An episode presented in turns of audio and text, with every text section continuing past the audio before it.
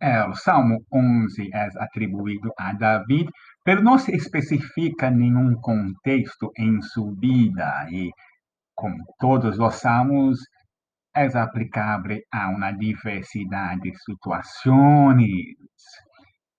Acá o salmista enfrenta a persecução de inimigos e declara sua confiança em Deus, mesmo frente à recomendação de várias pessoas que ele deva huir hasta as montanhas. As pessoas que falam em el verso 1 não são os malvados que estão lhe perseguindo, não são necessariamente pessoas impias, são provavelmente amigos que, frente às circunstâncias, percebem que huir é a melhor solução. E o salmista não declara sua confiança em el Senhor. Huir às montanhas é algo racional no contexto judío, especialmente se um exército está invadindo seu país, se ocultar nas montanhas e nas cuevas é uma maneira de sobreviver. Curiosamente, isso é a recomendação que Jesus hace a seus discípulos, a los cristianos, quando venga o ataque romano a Jerusalém, eles devem huir a las montanhas.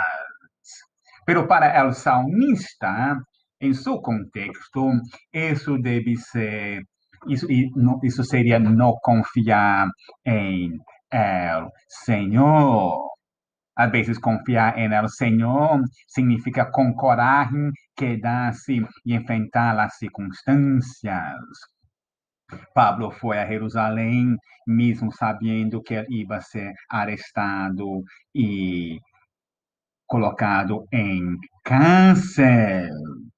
Outros momentos, confiar no Senhor é estar atento às señales de los tempos e escapar. E, e Pablo também escapa, ocultado em outra ocasião de la cidade de Damasco. Pero em suas circunstâncias, o salmista crê que o correto é quedar-se e confiar em El Senhor. Não está claro se nos versos 2 ou 3 continuam com as palavras de los amigos ou se isso é a reflexão do salmista. La, en la epístola de Coríntios, 1 Coríntios, há uma grande diferença separar as palavras de Pablo e os momentos quando ele está citando um, suas perguntas e comentários de seus leitores e opositores. Acá não é tão significativo teologicamente se são palavras do salmista diretamente ou se ele está citando a los amigos. La pergunta no verso 3 é interessante, pero que pode fazer o homem honrado quando são socavados os cimientos? O pecado humano, vemos em nosso curso a relação de los humanos com a criação e como o pecado humano ataca os fundamentos da criação, como vemos em os problemas do cambio climático. que pode o homem honrado fazer em essas circunstâncias? A resposta do salmista é confiar em el Senhor, aunque não tenha a resposta, aunque reconhece que o Senhor pode provar o homem honrado por um período de tempo, o salmista mantém essa confiança de que o homem honrado contemplará o rosto do Senhor, a confiança em la justiça do Senhor que examina a los seres humanos a partir del cielo y va a hacer um, justicia a los malvados.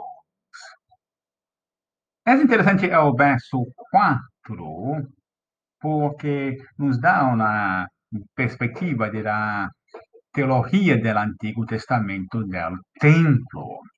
Vemos a declaração: o Senhor está em seu santo templo, o Senhor tem seu trono em el cielo. E uno, se uno quer ser literalista, vai perguntar para onde está o Senhor? Está no templo ou está em el cielo?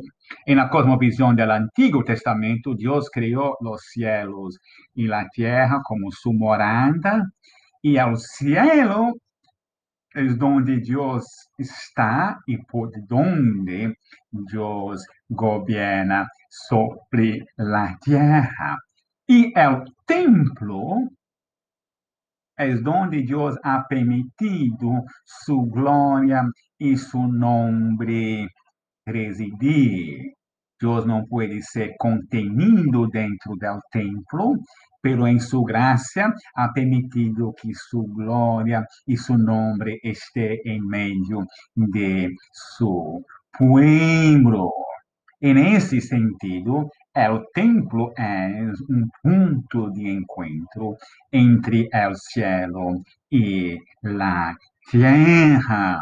E por isso que o acesso ao templo tem que ser governado, o espaço do templo tem que manter-se puro, porque um está se acercando ao cielo.